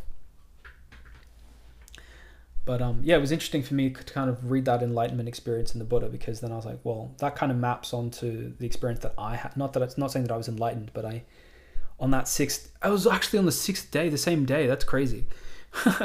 but um, yeah, my mind, um, my mind, um, yeah, it it tried to get me to move and it tried to get me to give in. Um, and then, yeah, the answer was to uh, surrender to it and just go, yeah, okay, what do you got for me? Let's just see. And then to find that it was just stories and they weren't real was um, a pretty fascinating experience for me. Yeah, and I feel that maybe you could get there with like, you know, people who are ultra endurance athletes have similar self talk where they go to a place of immense pain and then they go, let's just see what happens if I keep pushing. And I bet that you've been in that place in your training as well because you train damn hard. Yeah, I, I, a really prominent example of that for me was um, when I was in Thailand. I'd um, I was traveling in Asia and I had a shoulder injury in Bali. And I- Yeah. I hadn't had it diagnosed properly because I went to the hospital and they told me it wasn't broken, and I was like, "Yeah, I know." They, and, you know, anyway. Um, so uh, it turns out I think I like, um, uh, uh, it's like something with the bicep tendon. I think um, came Yeah. out of the that groove, you know. In the, uh, yeah. Anyway, um, but at the time I didn't know. I just knew something was wrong. Um, anyway, and so I was in Thailand, and my friend and I had been planning to kayak between the Phi Phi Islands, um, which is pretty significant, uh, like uh, open ocean, and and we just he had done it before, so I knew it was possible, and uh, and I loved the immensity of it and the ridiculousness of it. So anyway, um, to summarize it, we did it, and um, I just I did a little bit of paddling beforehand to make sure that my shoulder was okay, and the pulling motion was fine for my shoulder. It was more the pushing that was the problem. So I, I could basically I could kayak without pain, and I thought, okay, I'm good. I'll do this. Um, but because of that injury, I was not my usual self of like going hundred percent, you know. Um, and we get to the the day before there'd been a monsoon, um, and uh, we were actually in a longboat going between the islands when it hit, and it was insane. Like the the rain would sting, and you couldn't see anything because it was just like it was just such heavy rain that you couldn't. It's like fog almost, and and somehow the driver knew where to go, uh, or the captain or sailor, whatever you want to call him. He knew where to get back to the the other island. So we both were saying, okay, well, like when we're kayaking tomorrow, we're going to check, and if it looks like rain's coming, we we're going to turn back because if we're out in the middle of the ocean when this happens, like that's very dangerous because we'll have no idea where we are. We could we could die easily. So um, we get we we kayak from the beach out to the headland, which is probably like one or two k's maybe. Um, and as I'm going, my my buddy says to me like, mate, you got to keep up with me. Like, what you're going too slow, and we like we need to go fast if we're going to do cross that in a safe amount of time. You know, because we probably wanted to cross in about an hour, um, given that's about how much time we would. We we assume like we can see it coming, the, the monsoon, and we probably have about an hour, maybe less. Um, so we want to make sure we cross quick, right? Um, and uh, and I love that he, you know, he was just being honest. Like, you got to be fast. You got to keep, got to keep up with me. And uh, I was like, yeah, man, don't worry, I'll do that. And so um, as we left the headland and just into the ocean, he was just powering ahead, and I had to just, I had to force myself above my um. You have that natural cadence, you know, and that like that you would go at if you're just moving. Even like riding a bike, there's a certain speed you would comfortably cruise at. Um, but he was going faster than that, and so I had to push above my. I guess that um, interesting because it was a naturally assumed. Uh, this is Mm. my level, you know, and I'm, and I was so I was intentionally pushing myself above that for an hour or I'm not quite sure how long it took, but an hour or more. Um, and uh, and I, I I enjoyed the challenge. I relished it because I was like, here we go. Let's see, can we do this? You know. Um, and then we get to the other side, and I am fine. Like, uh, yeah. And then I just realized, oh, that's that's cool. Like that was just a, a the belief that like this is my regular speed is just a it's a story in itself. Like, and no, you can go harder than that. Um, yes, that was in that moment. I realized, yeah, like where I thought my uh, level was is you can push above that. Mm-hmm. And yeah, it was pretty um, inspiring for me to think like, oh, I'm sure there's plenty of other, well, probably everything actually that I'm doing. If I think like that's where I'm at, I could go harder than that. Could go further than that. Yeah. Mm. Breaking through stories, man. I feel like has been a um, a theme across a lot of the episodes. Yeah. And yeah, it turns out you can do that through action or inaction. you Yeah. know, Yeah. Uh, just just sitting around. yeah. Um, but yeah, to to see you know to see what's really here. Um, it's so funny how insidious stories are. you know. Yeah, sometimes they can, like as you said, they can be almost feel like hard limits. And you know, lactic acid is is quite a thing. Yeah. Yeah. Yeah, it was so interesting. I, I, I love that though, because you can even try this on your bike as anyone. yes. You're riding your bike, doing you say if you do a, a regular trip. You know, I always ride to the gym, so you know, do that same ride, but this time go just a bit faster the whole time and see what happens. And I'm pretty confident you'll get there and you'll be totally as if you know you won't be any more fatigued than you would have been had you gone at your regular pace. Mhm. Which almost to me, then, if you have the discipline to think, all right, well, I'm always going to go a bit faster, Mhm. like that speed f- for a few weeks, then I'll up it again, and Mhm. you know, uh, I think I think you'll like continue to get stronger without even really putting in much more effort. You know, it's almost just expecting a little bit more. Mm. Yeah, I've been really inspired. Like one of the things that's been coming up for me recently is just thinking like, can I? How much more hard can I work? And um, what are the self-imposed limitations that I have that are keeping me back? So I wonder what you think about. You know, when does that become um, too extreme? Yeah, this idea of working harder and harder. Yeah, and you- you're not just talking physically, but mentally, uh, like Either. any problem, like work. So, I, I feel that those are actually pretty linked. yeah, But yeah. yeah, yeah, yeah. Okay, so I, um, I hear, I've heard some people say things like, um, they worked so hard. Let's say like, um, on their job. So not not a, not a physical necessarily thing, but just uh, mental and you know sitting in the chair kind of thing. And I've heard like they work so hard and they they got physically sick from working so hard. Mm. Um, and I guess that's where the um, pernicious story can come in because you might think, oh, well, I better not work too hard or I'll get sick. I haven't had that happen to me before. So, but I'm, I'm, I'm at least aware of that. And I'm like, no, unless it happens to me, Okay. I will not, um, I don't think I have that limit, you know? Cause, and I've done that. I've, um, I've, uh, the film is another great example because, you know, like I cared about it so much. Um, and you have shoot days that you have to be prepared for because if everything is not aligned on that day, Mm. Then you don't get another chance. You just have to do, you have, make do with what you have.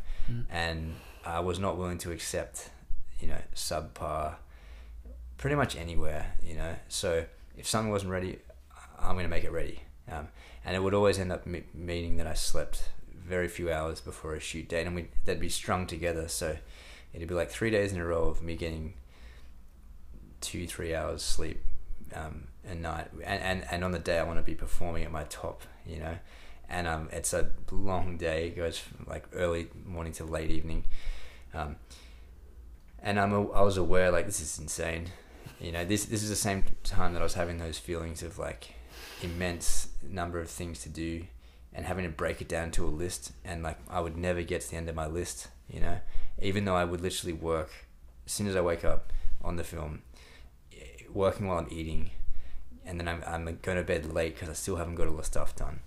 Um, but I was again, I was fine. Like, um, yeah, I got a good sleep after the shoot days. Um, I didn't get sick. Um, yeah, and so I haven't found my limit uh, mentally um, because I've had a Mm. few of these examples now where I've I've done things, and again, I don't, I, I really don't encourage people to lose sleep. Like uh, sleep is very important, but I think for me, if I'm not getting enough sleep, that's a sign that like this thing is intense and like there's a time limit, and I'm just like making it happen before that time. And uh, you know, I guess you could plan better and, and get to sleep, but maybe I'm tr- too optimistic, trying to keep doing the work I'm doing as well as the film, as well as uh, training and whatever it is. Sometimes I, I cut back on the training, sadly to say, um, in those really intense moments. It's all priorities, right? Um, yeah, but um, so in terms of the, the mental one, uh, yeah, but I, I mean, I think I do, before I go to sleep, I typically just put on YouTube and just chill watching something, you know, just to let, that's almost me just saying, good work, mate. Now you can just sort Mm. of relax for a minute before you sleep, even though sleeping is relaxing, but I don't know. Um, I seem to always make the time for that, at least. Mm-hmm. Um, just and that's purely because I just feel like it. You know what I Mhm. mean? And it feels like a little reward. Mm. Um, but it's funny because then I'm like, but you, this is cutting into your sleep time. but even then, it still felt like, Mm. and and I, I normally eat as well. I, I think that like those things just make me feel like yeah, sweet, you know. Um, so I don't know if that's a great answer, but for the mental thing, I yeah, I've never like really burnt myself out in the Mm. in the way of I can't do it tomorrow or I'm physically sick. Um, and with the physical side, um, That's wonderful, man. Because it sounds like you have built-in self-care practices that you mean you, your face lights up when you talk about them, so you're not you're not guilty about them at all, which is fantastic. I do something very similar, by the way. Um, but it sounds like mentally speaking, you haven't found your limit, which mm, is quite exciting. maybe I should push harder. Hey? Maybe. yeah, yeah, exactly. well, I think because it, it's just a natural thing for me. Like what the task or what I'm trying to achieve is, give it all to that. Um, so you know, if if that doesn't demand reducing sleep and cutting out other things, then of course I'll still do those other things. So hmm I don't think I'd want to artificially try to find the limit. Uh, you, do you know what I mean? I do. Yeah, um, yeah, that's cool. Um, yeah, and it's cool. It's natural because I didn't really think about the um, until just now the the watching YouTube or um, eating as a, a way to maintain. It's I don't know. It just it just feels like the right thing to do. You know, like That's awesome. yeah, um, Natural balance. yeah, and it's really simple. It's not like I'm having like these immense meals. It's it's probably terrible because as well like at that point it's like three or four a.m. The shops are all closed, so I'm just getting random things out of my cupboard, um, mixing some kind of meal together. Um, but it's still satisfying, you know. Mm. Yeah. Anyway, yeah. So the physical side. Um, yeah, it's pretty similar. So I, I mentioned that kayaking thing. Uh, the I think the other thing that pops into mind is injuries. So um, Yeah. and I'm trying to think of injuries I've had, but most of them I would say are, they're like freak things, you know. Um, you know, because I've torn my um, major, but that was just doing a, a swing out of a handstand in the rings, and that's I wouldn't say that's a really intense like strength thing. You know, I wasn't like doing weights and hurt myself. Um, yeah, it's pretty crazy. Uh, like I, I had pretty bad tendinopathy in my um, what's it called, coracobrachialis on both arms, which is like um, kind of under your bicep, and it's when you like adduct your arms, so Okay. you pull them towards your body. Um, I got that from doing the Azarian for Stronger 2. Yeah, I was just gonna say. Yeah, because I, I think I was feeling it a little bit, and then I just smashed out almost three Azarians in that video. Okay. Um, so that that was just clearly me um, pushing my body to its absolute Yeah. like limit, and even Which, then, which was the goal. Yeah, yeah, and even then that's okay because it was just tendinopathy. Tendinopathy sucks, and it takes a while to get over, but you get over it. Um, yeah. So, um, but I think yeah, I mean, I think maybe this is relevant to the mental thing too. Is just listening to yourself and your yeah. body You seem to be good at that. yeah, like I when I'm training, I certain sessions I'll feel something's a little off on something. I, you know, oh that's a bit tight today, or um, that something feels weird when I'm doing that movement, and then I think it's the awareness to say, all right, well, and the and the thinking big picture. Well, let, let's just ease on that one today. That's a shame, but I'll come back to it in a few days, and I'll I'll hit it hard then. Um, instead of trying to push that and then maybe injuring myself now, that's definitely not a yeah. Yeah. But it, you've really got to be attuned with yourself, I think, because you can maybe Mm. feel something and then you don't want to make that an excuse as to stop. Because as a gymnast, I think every time you. Unfortunately, it seems most gymnasts have a bunch of um, pain issues that they just work through, and at, at some point, you just accept, like, yep, that's just like that, and it's all good. It's, it can handle it, you know? Mm. So um, yeah, because like some of my older injuries, I can feel tightness and things, but I know I can push through that a bit, you know. So it's not you don't want to uh, at the first point of something stop yourself because then you very often not do anything, you know. Yeah. So I think it, I think it's listening to yourself and then perhaps the experience as well of, um, of you know knowing what is, and that just comes from experimenting, I guess. Mm. You know, yeah, yeah. But I mean, and on top of that, good coaches and researching Mm. is important because obviously, um, you can learn a lot from that, and then have your small experiments as opposed to uh, doing things that are reckless. I would say in terms of how far can you push that, or you know. Mm. Does that answer the question, or?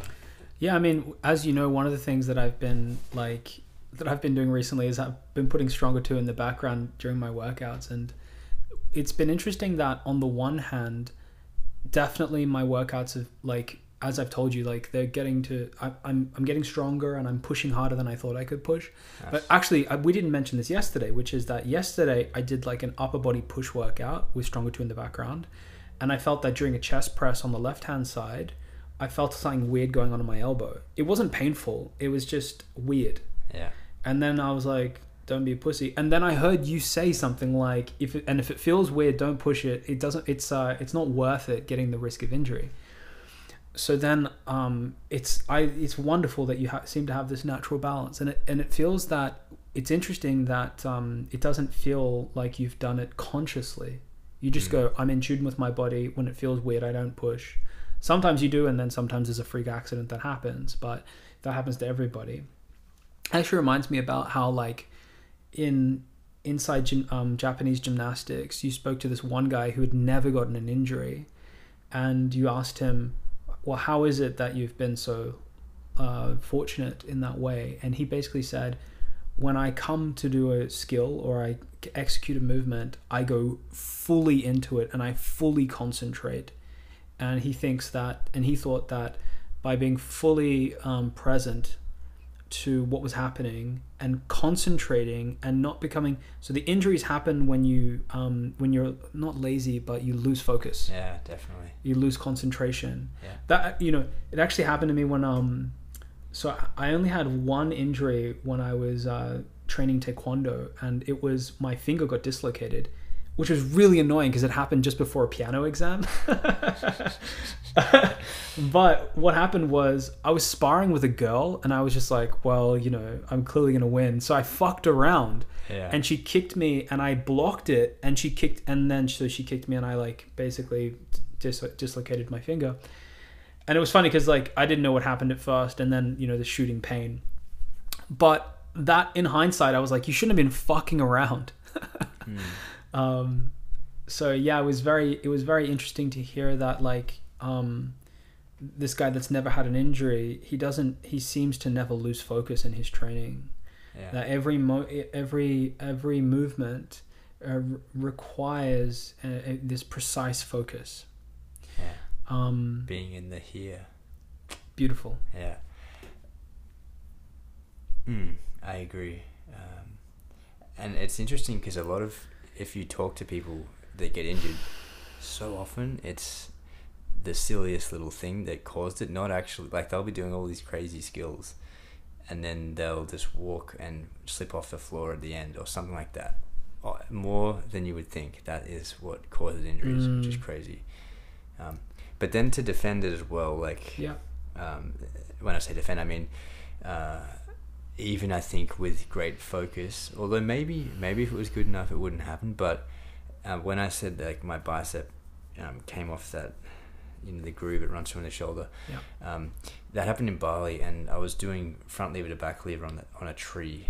Um, uh, on rings set up over a tree on the beach, and it was like a thick branch tree, and because of that, sort of the way the ring cable went over it was not not quite normal. Like um, the physics of it was a bit different, I think, because it was a thicker tree, so the the cables were wider, and then normally they sit half a meter apart the rings, but maybe they weren't quite that, you know. Anyway, because I'd never trained at this tree before, but it was on the very last set. I was pulling out of a back lever, and there was just there was just a rip, and like before that, I couldn't. I don't think I was feeling like some kind of tension that would indicate relax.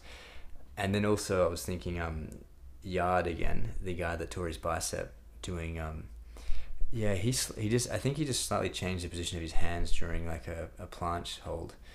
And um I'm well, I, we could ask him, but I I is it a matter of hey man, hey man, did you feel anything, or were you, were you really focused and listening, or um, because I imagine he could have been just doing a, real, a normal set, thinking about it all, Yes. and it's those scary things where you don't feel anything and it just happens.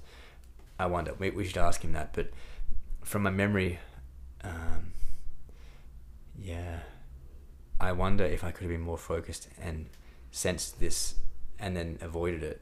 Um, I'm not sure at the moment. Yeah. Yeah. So it seems like deep, deep listening, um, listening to your body, having, um, being very connected to what you're feeling. yeah. Again, this is um, very much in line with what we were talking about yesterday, cultivating your interiority. Yeah. And actually, what came up for me was um, thinking about how a midlife crisis is an injury of sorts. Where sometimes I feel that what happens there is that you didn't listen to yourself for so long. and eventually you go, but I have the house and the kids and the white picket fence, and what happened? Um, you can't take it anymore. And eventually, a mental injury does happen. And, you know, it's interesting. Um, I, I was talking to my brother the other day about how with physical injuries, it's so obvious what you need, what needs to be. Like, first of all, it's obvious when you roll your ankle. People go, well, you need a rest or whatever. But for mental injuries, because they're not visible, um, there's often very little to no rehab, very little to no sympathy for yourself and for other people. It's incredibly difficult to see mental scars. So, in the same way that you gain um, uh, that in you, with physical domains, you need to gain an awareness of like, does my shoulder feel weird? Does my elbow feel weird? To gain that kind of insight about, you know, why do I feel strange around this person? Or when I feel when I do this thing, why do I feel exhausted? Hmm. Why do I feel anxious? Why do I feel butterflies? What do I, yeah, why do I feel butterflies, you know? Um, That's it. I, I think that's always an awesome thing. Yes. Whatever's going on in that moment, that's special. Butterflies, yeah. Yeah, but so to cultivate an awareness of like we were talking about the other day about how it is a it is deep and difficult work to figure out it's not trivial to figure out how you feel about something. Yeah. Yeah, exactly. It's deep and difficult work to, to figure out that out for yourself. Yeah. And so that what is here um, is is not only what's happening outside. You know, oftentimes we think about you know the, with the child that's kind of looking out and trying to get an awareness of the world. It's actually only half of the world. You have a totally inner world, and it's important to cultivate um, a connection to that world as well. Um, it's in, just in a that, world in your body and also your mind. yeah, absolutely. What you're feeling, what you're feeling, not just what you're seeing out there, but what you're feeling. Yeah. And yeah, those those two things need to be harmonized. Um, they're at least as important, and I would say that maybe the inter- internal world is more more important. Yeah, I mean, we know that circumstances matter less than mindset, for instance, in terms of one's life satisfaction. Yeah.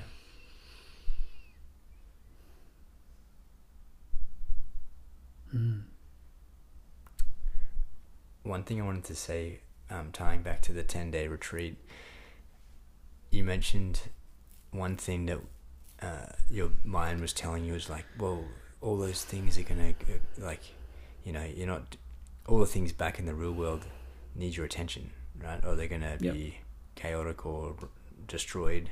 Yeah. Um, it's cool to hear you say that because, uh, and I realize um, I've been to Burning Man twice, Mm-hmm. and in a way, that's a meditation. Uh, mm-hmm. Maybe I'm the informal meditator, where, like I said, I had that experience when I was sitting at the beach, Mm-hmm. and I, I wasn't going there to meditate; it just happened, uh, and uh, and then just me enjoying the beauty of the world randomly, Mm. somewhat meditating, training gymnastics, meditating.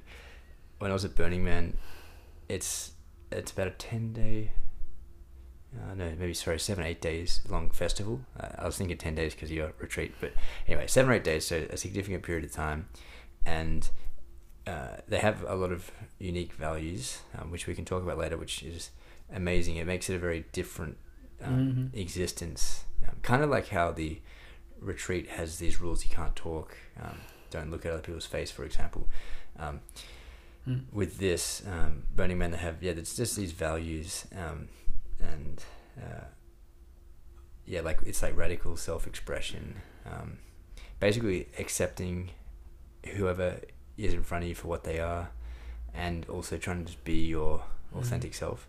Um, there's also no money, which is interesting how that changes Mhm. things, um, and there's unconditional gifting, so people will just give you gifts, and that's it. Like it's no, there's no barter. They don't expect anything. It's just they give you a gift, and that's amazing in terms of gratitude because you just feel so much gratitude.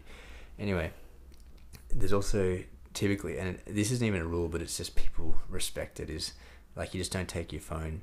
There's no reception out there anyway, um, but uh, that is it's cool because I was like, all right, that's gonna be really interesting because I obviously use my phone every day, all the time, um, and it means that I cannot contact anyone. Um, and I, I run my own business, so um, when you run your own business, as opposed to working for someone else, when you can say I'm going on leave and then just not worry about things, it's your business. So if you don't reply to the email or the text when there's a problem, like th- that could lead to, you know, or your mind can make up all kinds of problems. Like that could ruin the business and whatever. Um, and so, but it was cool because going into Burning Man, I was like, well, if that happens, that happens, you know. Beautiful. And and so we we made the best plans we could um, to tell people we're not going to be contactable. You know, um, I'll try to um, prepare some things ahead of time um, to get things like super ready for a week without me. Um, yeah, and it was interesting for me, man. Like, cause so you say when you came back to um, reality, it was uh, yeah, you maybe should have weighted yourself in more. I feel like I um I adapt super quickly and it doesn't really bother me. Anyway, so because with the phone thing, for example, so I went from using my phone like a normal person to no phone at all, and I was instantly like, yeah, sweet, you know, like Mhm. I I was curious, am I gonna miss it? Um, am I gonna be Mhm. reaching for it? But not at all. Like Mm, I was just in the moment with people enjoying it. mm, Um, and uh, but yeah, and and it, uh, that was also funny for me to hear you say you were you were sitting in silence, meditating, and thinking, um, oh, all these things they need my attention. They're gonna like mhm. um, there's gonna be problems if I don't address them and just leave them. Um, yeah, I, I had that same kind of feeling maybe going into Burning Man, and maybe when I was there, like kind of every now and then, maybe I was thinking, well, I hope things are going smoothly out there. But yeah, I, there's probably I guess more distractions in that too. But I had just I had that same feeling, and I just accepted it. And then what was I found really interesting was when I when we when you come out of Burning Man and I turn my phone on, it's all good. You know, there's not really anything that's, you know, it's all good. Uh, people people can wait. you know what I mean? Things can wait. Um, yeah. So that was cool, and that's I think I um, learned some of those things you learned from your meditation camp Mm, from Burning Man. mm. Yeah, I also encourage people to go to Burning Man. It's it's incredibly unique experience. Um, yeah, and it's um, I, I yeah also um, it was interesting on- on that. I was um, when I went there the second time. I was really like, I'm keen to just like, uh, you know, um, not have any plans and just go with it and, and journal. I wanted to journal every day Yeah. um, and so it was very much about um, mindfulness and in, meditation in a sense, right? Like just being aware um, of how I'm feeling and uh, in the moment, and and being here. That's absolutely what I was trying to do there. Um, but there were yeah, there were so many th- um, interesting things happening that they themselves were um, overwhelming in, in a way, like almost Mm. distracting. And I didn't I didn't Mm. have much time to journal, which was Mm. crazy because I'd, I'd have to go out and make the time to journal, and then I Mm, you know it was it was funny because I, I I was aware like I'm not really doing anything, but I'm Mm. still really busy. This is mm, odd. Yeah. mm. You know what comes up for me is like how people will sometimes say, well, it would be nice if there would be a society like that, but it's not sustainable. But I, I, I think it is. I think that that's a self-limiting story that um, people are fundamentally bad, and that if you give, they won't give anything in return. Oh right, the unconditional gifting. Mm. Well, all of those, you know, it would be Yeah, nice. You know, yeah. imagine if Burning Man wasn't this um, one-off rare experience, but was something more commonplace. And imagine if you would have a society like that. And I think, you know, basically the um, the argument back is like, well, that would be nice, but that's not how people act. And my feeling is that um, actually, by default, that is how people are. Maybe that's naive, but as I, we I think you're right. Yeah. as we found in the beginning of this podcast, the default position is uh, lovely. And if we could live from that place, I think more often, I think it could have pretty, like, not just, again, it's for the benefit of not just yourself, but for the benefit of all beings. You know, imagine a society based in that place. It's a free place that anybody can go to at any point. So imagine if everybody lived from there. How much less we feel that we need. And therefore, how much less productive we feel we need to be. Yeah. It's funny that I, to be um, vulnerable with like, I feel uncomfortable about that. Yep. Something about the, um, almost how you said about pain. Um, uh, it's the expectation that, like, knowing that this thing is a certain length, I'm comfortable to return to my normal life after.